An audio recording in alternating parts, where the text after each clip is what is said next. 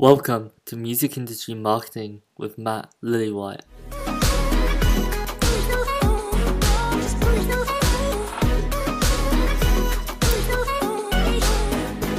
So, contrary to popular belief, Twitter should not be used to push out your content.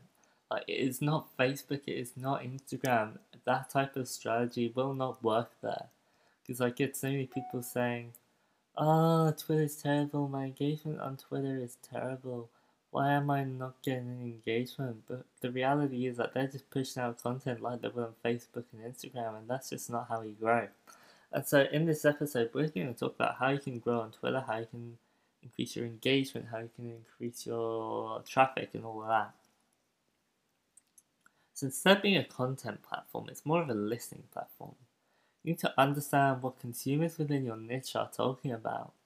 So, for example, if you're a producer, look at what people on other producers' uh, accounts are saying and basically just interact with them because Twitter is about interactions and generating one on one relationships.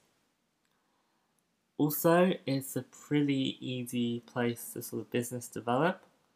Um, people on Facebook and Instagram, they're often getting hit up hundreds, if not thousands, of times a day if they're a big influencer, I know Will Smith, Gary Vaynerchuk, whoever.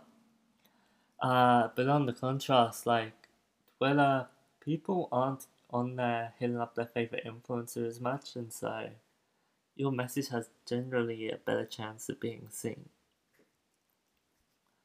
Also, look at the trending page of what people are talking about and actually just sort of hop into that trend if it relates in any way, shape, or form to your brand.